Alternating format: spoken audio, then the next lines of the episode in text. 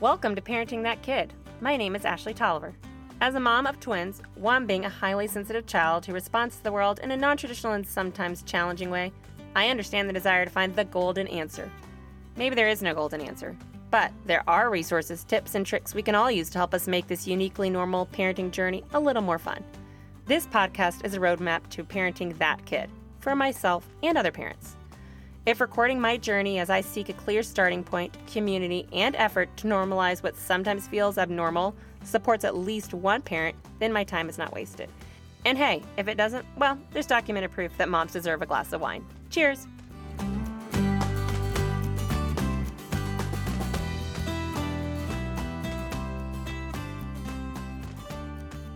On today's episode of Parenting That Kid, I get to speak with Colleen Wildhouse, a mother of a thirteen-year-old girl suffering from severe anxiety and O C D, and the author of the blog, Goodbye Anxiety, Hello Joy. I chose Colleen to come onto my podcast because I really feel that no matter what your child might be diagnosed with, anxiety can go hand in hand, and there's just something about anxiety that we as parents need to know. In her blog, Colleen shares with readers the journey her family takes to enjoy the small moments of each day, keeping the beast of anxiety from taking away the joy. In addition to being a mother and a writer, Colleen is a former elementary teacher who holds two master's degrees in education and a bachelor's degree in psychology. She draws from her expertise as an educator to coach parents and teachers in ways to make school successful for children with anxiety. I had so much fun interviewing Colleen because I found myself shaking my head, yes, yes, us too. And I think it's so important for parents of that kid to find somebody else who can say, me too, I'm there with you, I hear you, I feel you, and we can do this together. So please welcome Colleen Wildhouse. All right, so thank you, Colleen, for joining me today. I just kind of gave a rundown of who you are in more technical terms, but do you mind sharing in your own words who you are and what you do and why you do, because that's so important to know.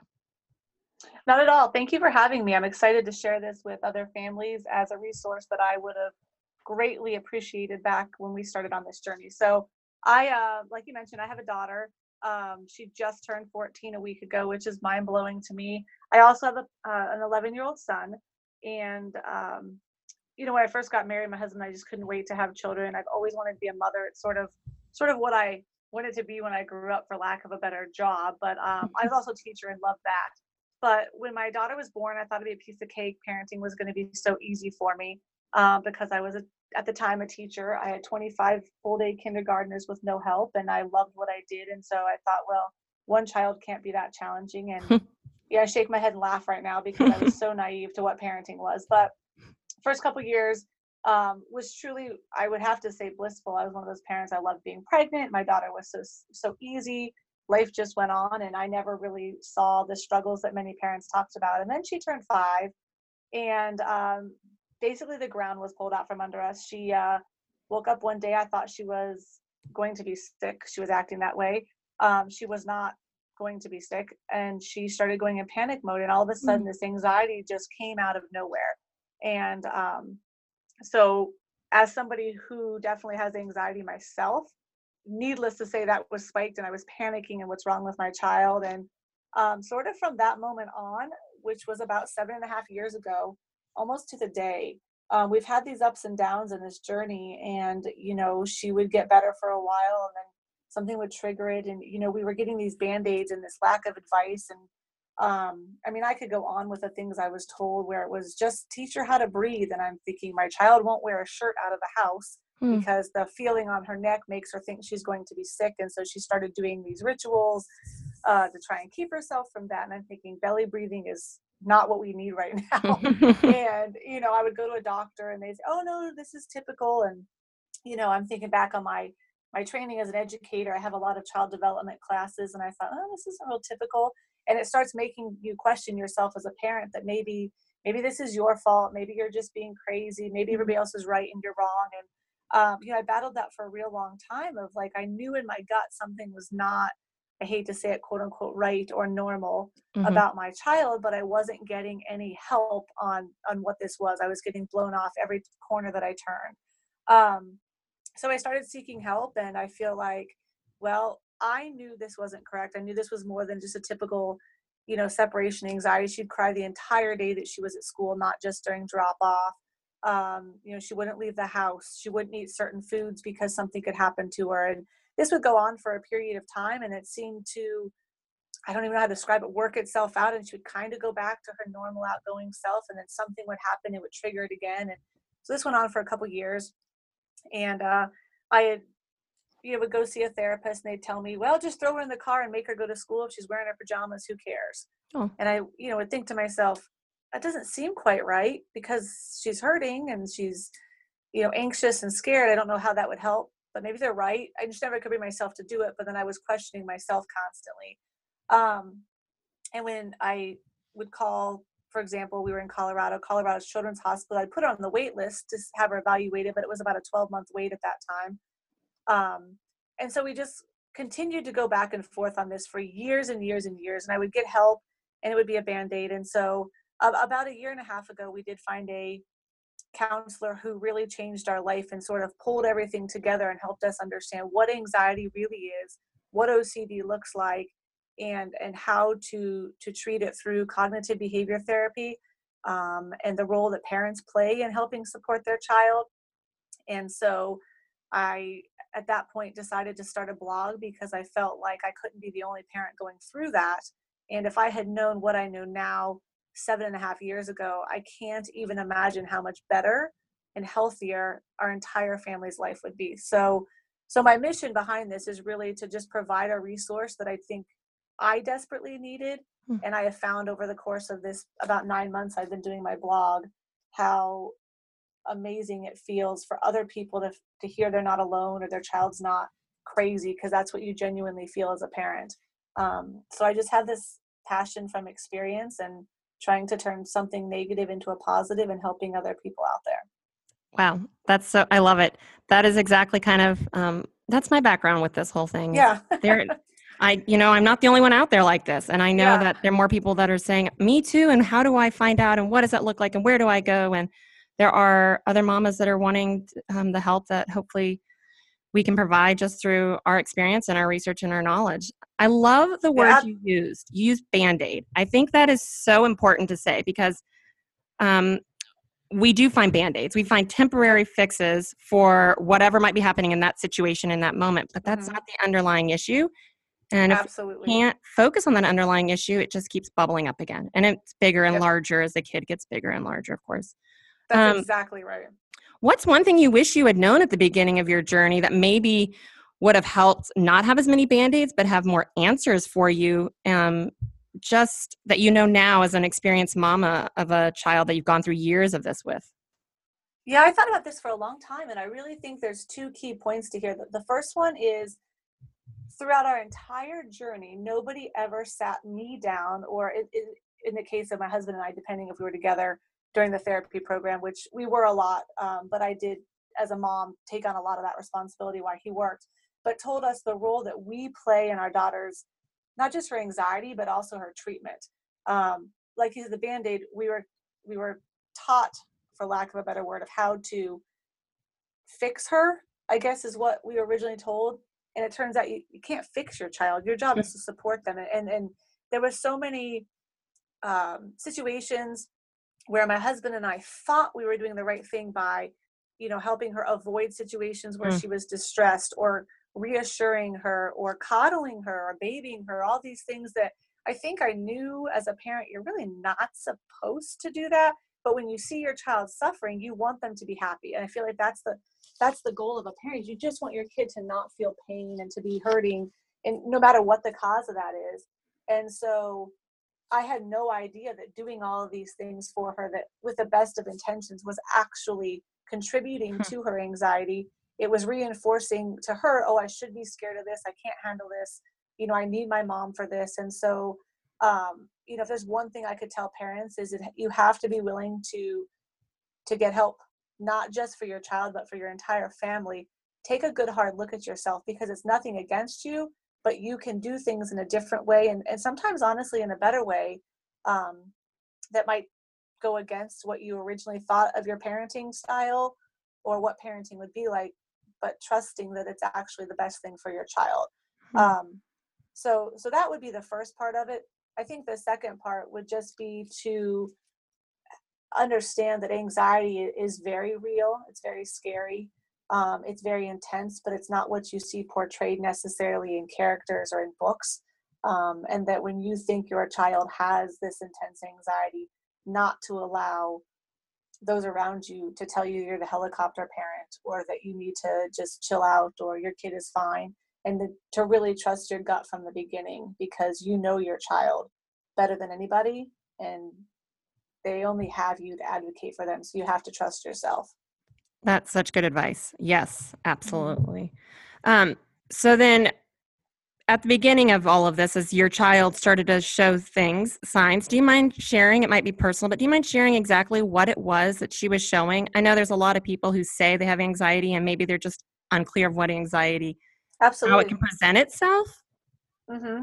So I think the one thing about anxiety that's tricky is it presents itself in so many different ways. Um, you know, children are so unique that how one child presents anxiety may not be the same way that another child presents anxiety.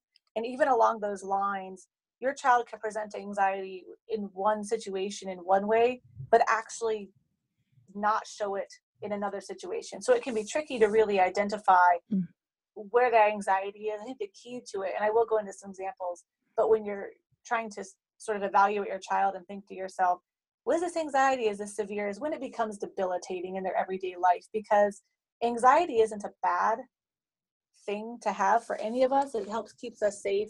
Mm. Um, it helps lead to some knowledge and experiences.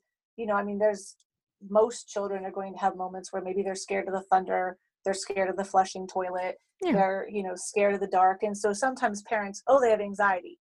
Those are simple childhood fears that over a short amount of time they can work through it. The storm has passed. All of a sudden the anxiety is gone. Mm-hmm. So intense anxiety is when you start avoiding all situations. You, your kid is clinging to you at all times. Maybe it's even in the house. I know for my child, I couldn't actually leave her side even in the house. If I was taking a shower, I mean, she, she honestly wanted to be in the shower with me, but she would sit on the toilet outside the shower. And I'm talking mm-hmm. as a seven-year-old, actually as an eleven-year-old, those signs would show that's not typical behaviors. Um, it wasn't just, you know, when I was leaving her with a stranger, for example, or dropping her off at school or with a babysitter. This was clinging to me twenty-four seven, you know, even in sleeping, she wasn't sleeping by herself. Um, it's crying and fidgeting nearly all of the time, no matter where we were or what we were doing. Her hands were sort of in that fidgety, wringing a blanket sort of motion. Mm. Um, she would be crying. She would be saying she was scared. Um, the, the constant what ifs, not just directed at one thing, but you know, what if this happens? What if this happens? Will you be there?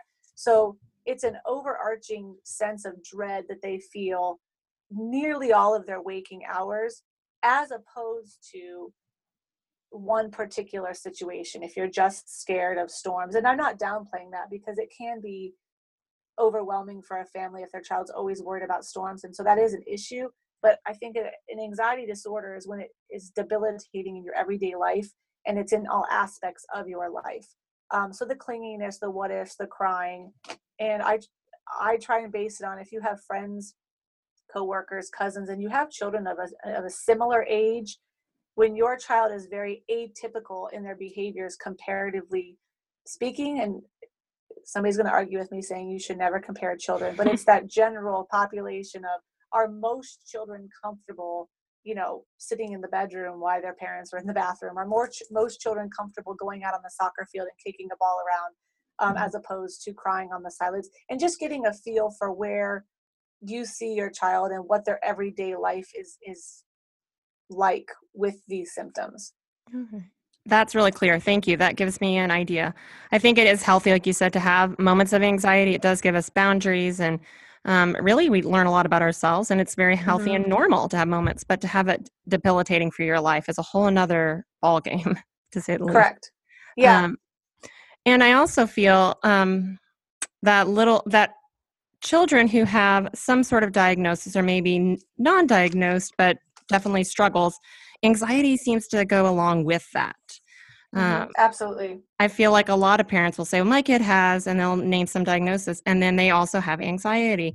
And I'm always curious if the anxiety builds up and intensifies because of whatever they might have, or is what they have from the anxiety. I mean, that might be a never ending question, but it's constantly yeah. in my head. It's it's like one of those, which came first, the chicken yeah. or the egg. And I wondered that myself too, and I thought a lot about that. So when you have anxiety, actually when you have two illnesses of any kind, they're called comorbid illnesses. Mm-hmm. And so anxiety is often a comorbid illness, for lack of a better word, when you're talking about a child who's autistic, learning disability, sensory processing disorder, yeah. uh, dyslexia. And um, I can speak from, from my experience as a parent, and then I'll touch on that as a teacher. Um, for my child, I still think anxiety came first. And hmm. um, what I have learned is, is children are predisposed for a certain temperament. Mm-hmm. And so there are going to be children who are more anxious and more fearful.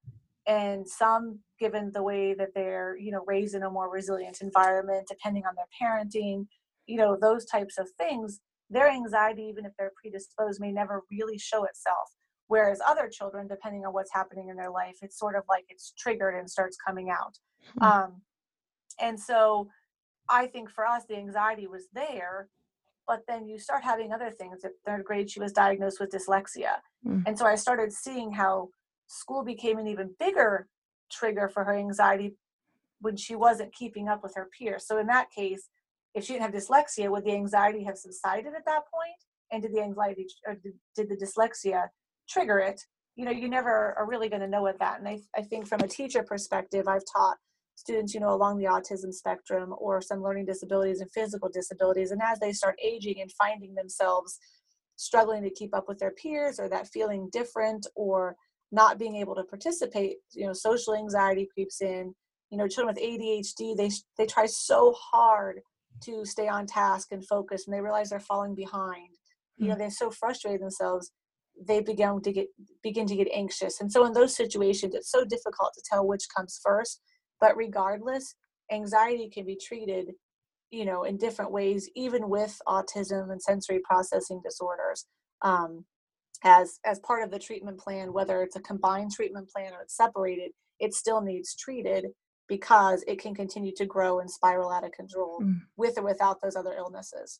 Yeah, absolutely. Yeah, that's I I too I am in. in Let's see, in third grade, had the same experience that you're talking about with your daughter. It just triggered all that memory. Mm-hmm. I was diagnosed with dyslexia, and I was highly anxiety, high anxiety. My mother, gosh, I probably stayed home more days than I actually went to school. Mm-hmm. And would scream yeah. and cry and not want to leave her side. And um, yeah, and I was blessed to have a teacher that recognized that and worked through with us.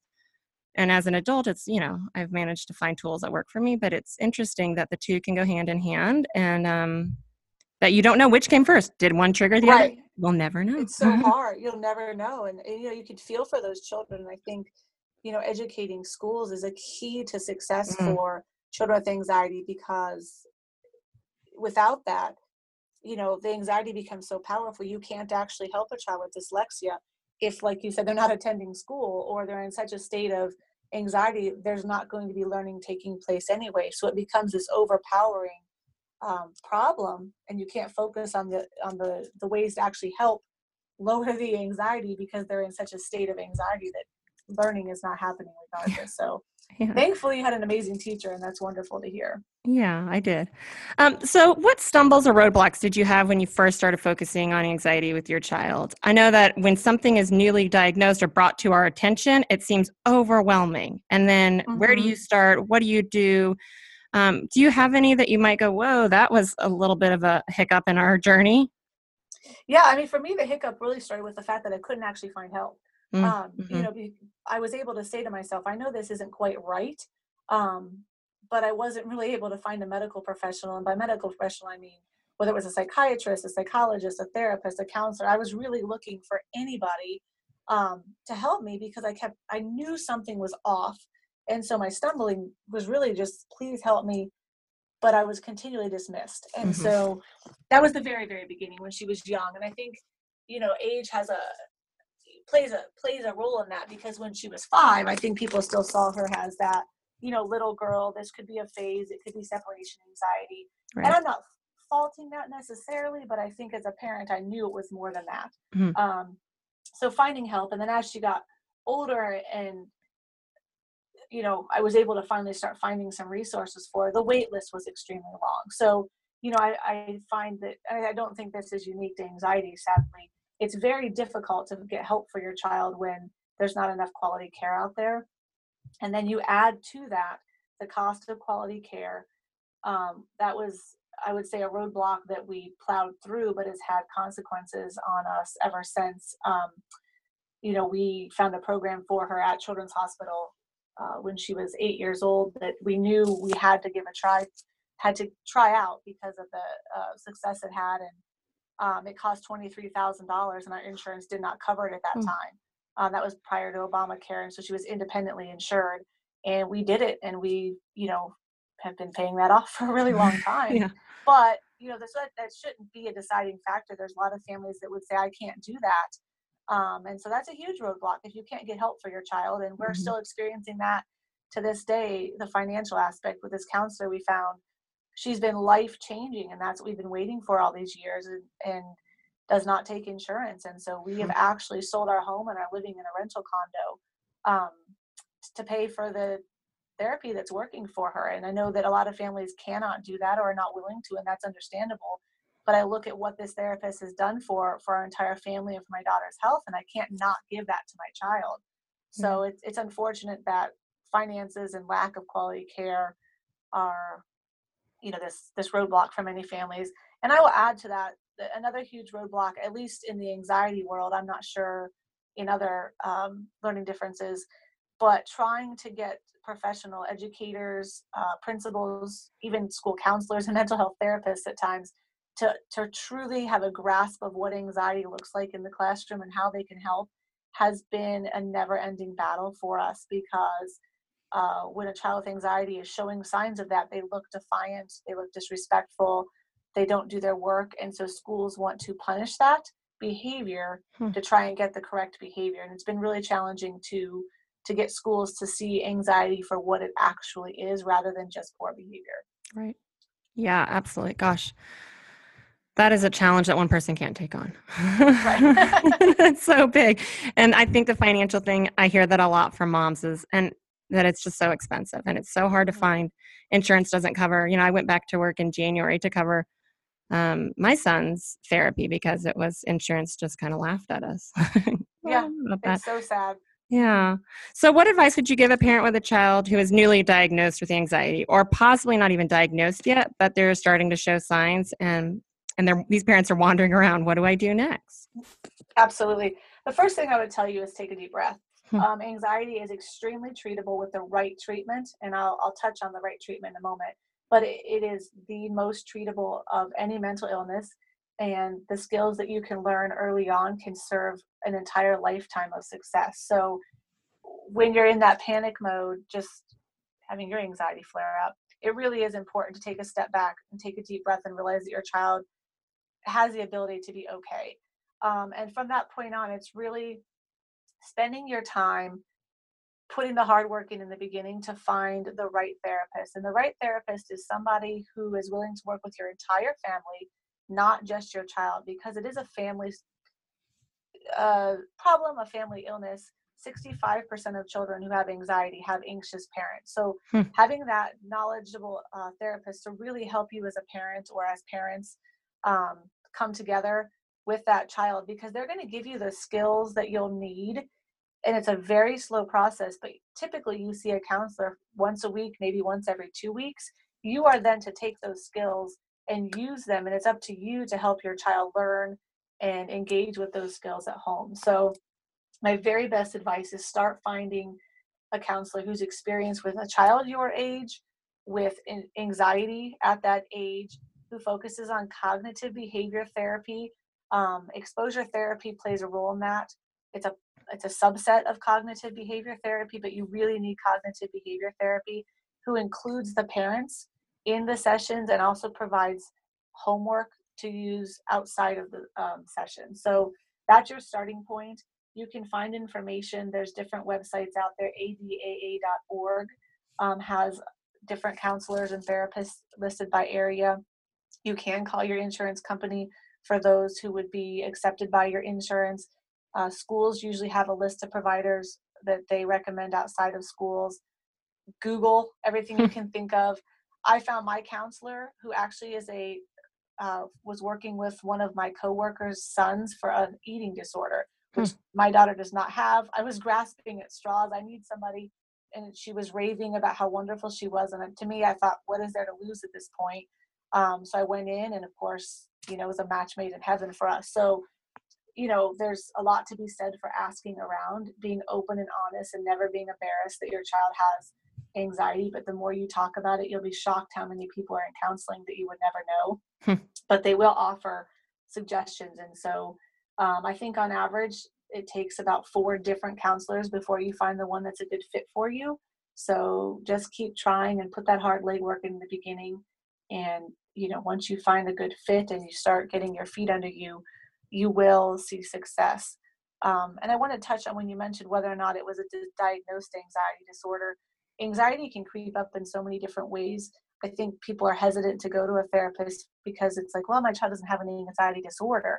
Anything that's causing your tr- child trouble, whether it's emotional regulation, sensory processing, which is more than just a therapist, but these areas, autism, learning differences, a therapist helps your child in a mental way that helps them reframe negative thoughts, helps them see things differently, gives them tools to cope when they're feeling overwhelmed. So it's a lot more than just saying, well, my child has anxiety. It's, it's putting that whole mental package together that helps them really just become a better, a better person because they can handle the challenges that life throws at them. Mm, that's beautifully well put. You're right. It is a whole package. Mm-hmm, it is. Um, and I, I'm a firm believer in therapy. In fact, both my parents are th- trained therapists, and my dad's still practicing. Oh, wonderful. Yeah. Um, it's, so, it's been life-changing. Yes. Yeah, I, I think it really is. And I think um, I've seen relationships succeed because of therapy and relationships yep. fail. So I'm a firm believer. And I think it's great for children. Oh my goodness, just my children being in occupational therapy has changed yep. things. What other resources do you have that have helped you along this journey? Or maybe not just you, but have helped your daughter, things that she's fallen into that she really likes? Yeah, I started when I was um, in the very beginning hunting for somebody to help me, and I couldn't find an actual body or person to help me. I turned to Amazon. And um, one of the books that I have found, um, there is a therapist by the name of Lynn Lyons. Um, that's L Y O N S. And she has a book out called Anxious Kids, Anxious Parents. And that was a real eye-opener for me. So I highly encourage any parents um, with children with anxiety to uh, reference that book. I think the best knowledge I've ever gained has just been through being open and honest and communicating with others, whether that's a Facebook group you decide to join, whether it's a parent support group that you find in your community, whether it's talking to your neighbor who has a child with needs, um, being able to express your circumstances with somebody who gets it and understands it can be this amazing burden off your shoulders, but you're also able to freely express your concerns, your worries, your needs, and have somebody offer that back to you. It doesn't mean that they're giving you the answer, but it gives you a starting place to, you know, I never thought of that.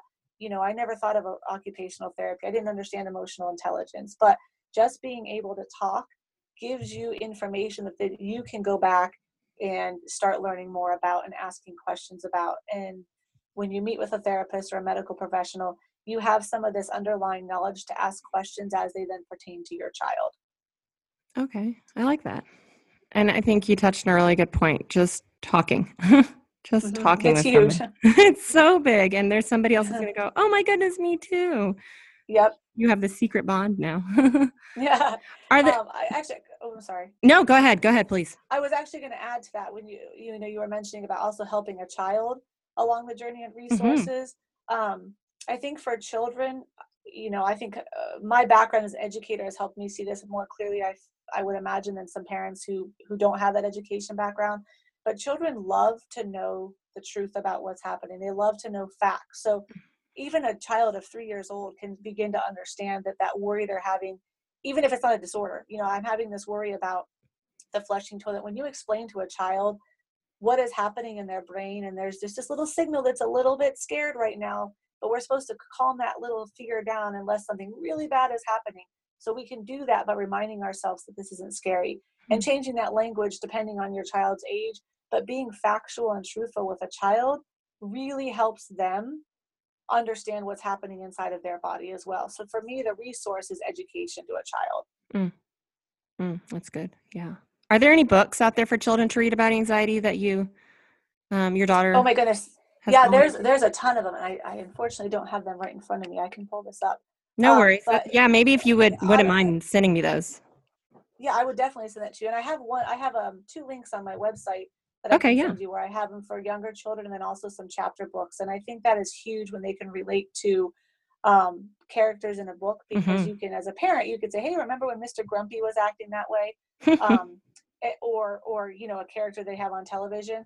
Mm-hmm. I know when my daughter was diagnosed with dyslexia, I pulled up all the famous celebrities that had dyslexia. I was like, Steve Jobs had dyslexia, Julia, look what he's done. And I think showing children that other people out there in the real world, whether or character they can relate to if they're young, are also going through something similar, mm-hmm. really normalizes that for them. So I will absolutely send you those links okay. um, because there's some amazing children's literature out there that can help children um, actually into their teens. Oh, good. Yeah, absolutely.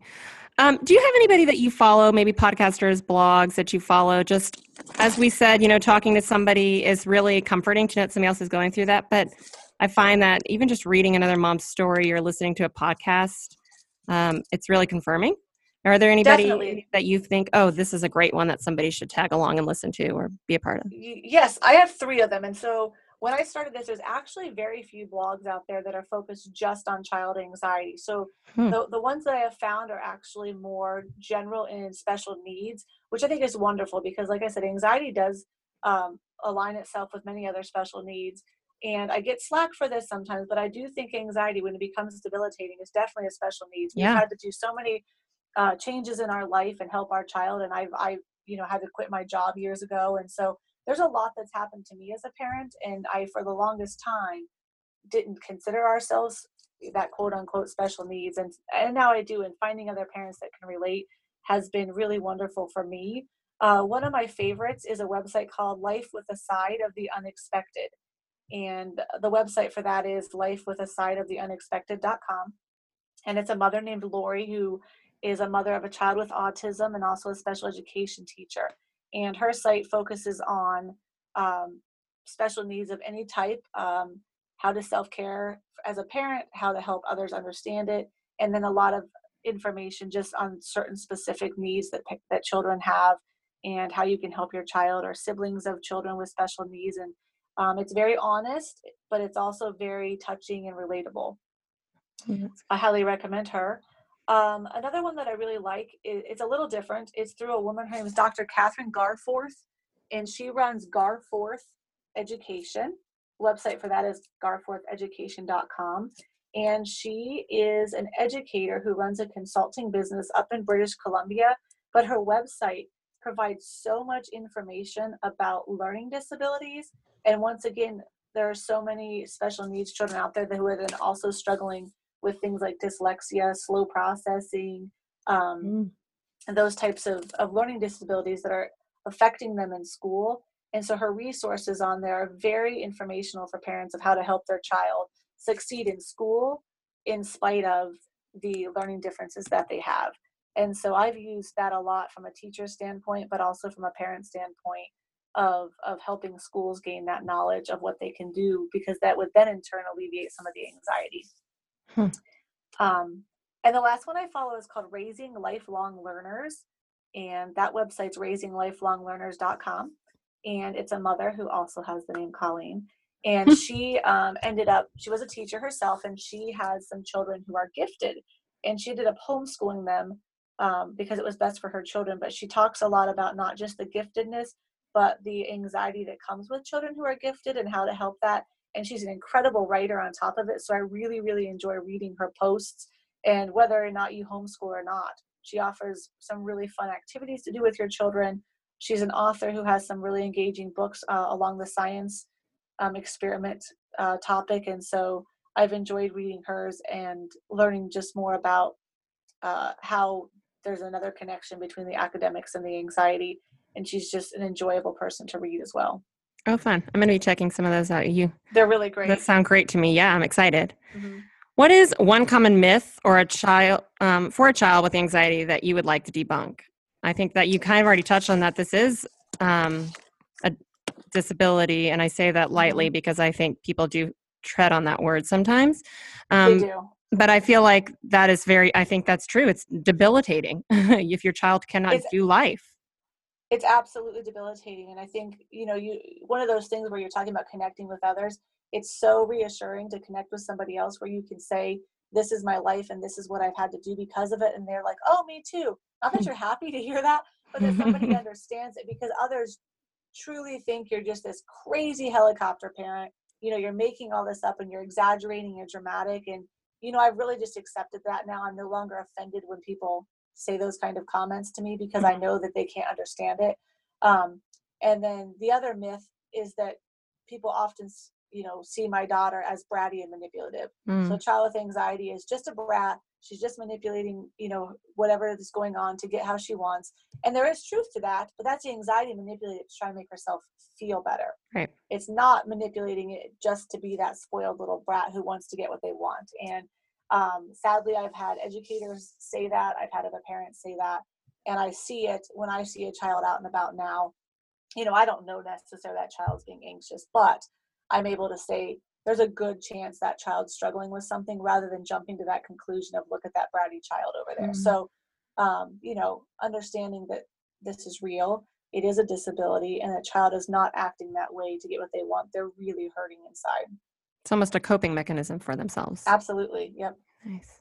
So if you could step into my shoes and interview yourself, what is one question you wish to cover that I might have missed? You gave me so much good information here, but I want to give you the chance. Is there something important you want to share?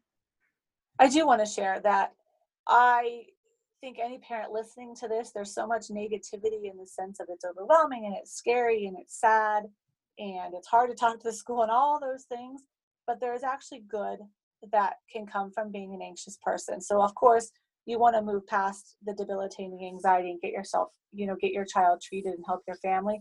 But at the same time, I look at what my daughter's been through.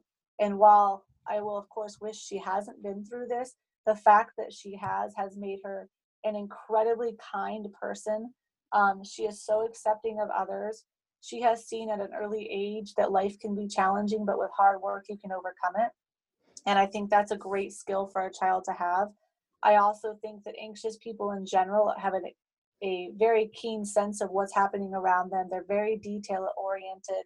They have great empathy towards others. Mm. So even in those moments where you, you know, you really just need to grasp onto something, I really do think that highly sensitive people and anxious people have a lot to contribute. I know for me as a mother, once again, I, I definitely wish I hadn't uh, had to have gone through this. I don't know that I would have picked this as my journey. Um, But there's no doubt that I'm a better person because of what I've been through. I no longer carry any judgment towards others. I think it's quick, you know, we're quick to judge often. I realize now that judging gets us nowhere and everybody's dealing with their own struggle. And I am so incredibly grateful for little moments. Every time that my daughter, I'll probably start crying, opens the door and walks into school, even though she's fourteen years old, I am so grateful, because for years and years of our life, I had to walk into school and have her pulled off of me. And the fact that she can close the door and walk into school, I take immense gratitude in that. And I sit in the parking lot and I bet, I think to myself, I bet no other parent is happy their child closed the door and walked into school. And it sounds silly, but those little moments can be so grateful. So um, know that you probably wish this wasn't the journey you were on, but that good and positivity, you know, does prevail in the end, and, and hopefully you see yourself as a better person as a parent, and hopefully your child is is able to see the good and the strengths that came from this. Yeah, you brought a little bit of tears to my eyes there. I, yeah, it's hard not to cry, and I've been saying that like for years, but it's crazy. Um, okay, so where can listeners connect with you online? Um, I'm sure that people have more information or questions for you. How can they get a hold of you, and where do they go? Definitely. So my website is called Goodbye Anxiety, Hello Joy. And the site for that is, is simply goodbye anxiety hello joy dot com. I also um, am on Facebook um, by the same name. It's a Facebook group. Um, Instagram has the same name as well. Uh, there's also a Facebook group, um, Helping Children with Anxiety Succeed at School. And that's a closed group for, for parents who really are struggling with their children and as, as anxiety relates to school. And then I'm really excited because I have a book that will be published, um, hopefully, fingers crossed, this is a slow process, um, by the end of July, specifically focused on parents and educators and supporting their child with anxiety in the school setting. Um, and so once that comes out, there'll be some printables in there and ways to communicate with me in there. Um, but, What's the book going to be you know, titled? Well, that's a little hiccup right now. Okay. I'm told I should change, but it's it's going to be along the lines of helping your child succeed at school, and it's a guide for parents and educators. So and they can find that we were having. We can find that on your website. Absolutely. So okay. um, if you go to my website and subscribe, I send a weekly newsletter out, and that will be included in there as well. Um, so it was supposed to have a certain date, and I guess once again with technology, things don't always go as you were planning. So we learn patience, yep. but it will be out prior to the beginning of the school year. Okay. Um, and so I know that's a that'll be a huge um, support for parents, because school is a tricky situation. So yeah, absolutely. Um, but anytime, send me an email. I'll be happy to connect with you. I have some um, different suggestions for therapists in certain areas of the country based on you know readers who have written in, um, and I'll do my best to answer. I feel. You know, I'm far from an expert, but I've taken classes um, on child anxiety at this point as an educator. And I have been to a lot of therapists with my daughter, a lot of different programs. So I hope I can at least help you feel less alone, and at least maybe gear, you know, the direction you need to go, at least to get started for your child. Hmm. Okay. And I like this question. And every person um, I interview, I always ask, what do you do, you the parent of that kid, do for self-care? Because this is a lot on your family. You mentioned this is a family thing. Do you, it is. Do you have tips? I know moms are awful at self-care, but I feel like we need we to are better awful. At it. We are awful. And I know we always hear that, put your mask on first. And I always have heard that, and I never did it until the therapist sat me down and said, if you want your daughter to get better, you need to get better. Yeah. And so um, I have Uh, started therapy, not as regular as I'd like because it's very expensive. Yeah. I have started therapy for just myself, and that's been huge. Writing my blog mm. has been an immense stress relief for me. Um, be able to share my story and connect with others makes me feel like I'm doing something good with the with the negative that we've had in our life. Um, and honestly, my daughter has recently um, introduced me to Lush bath bombs. If you haven't tried those, I will tell you that taking a bath with a Lush bath bomb is quite an indulgence. So I've tried to make my t- make self make time for myself with a la- Lush bath bomb. So that's mine. That's I make, fun.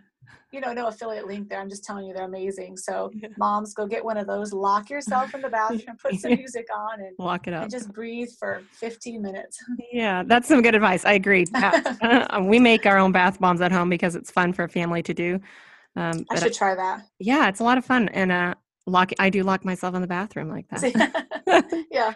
All right. All right. Well, thank you so much, Colleen. That was so good. That's great information. I'm excited to go check out these sites. I'm really excited for your book.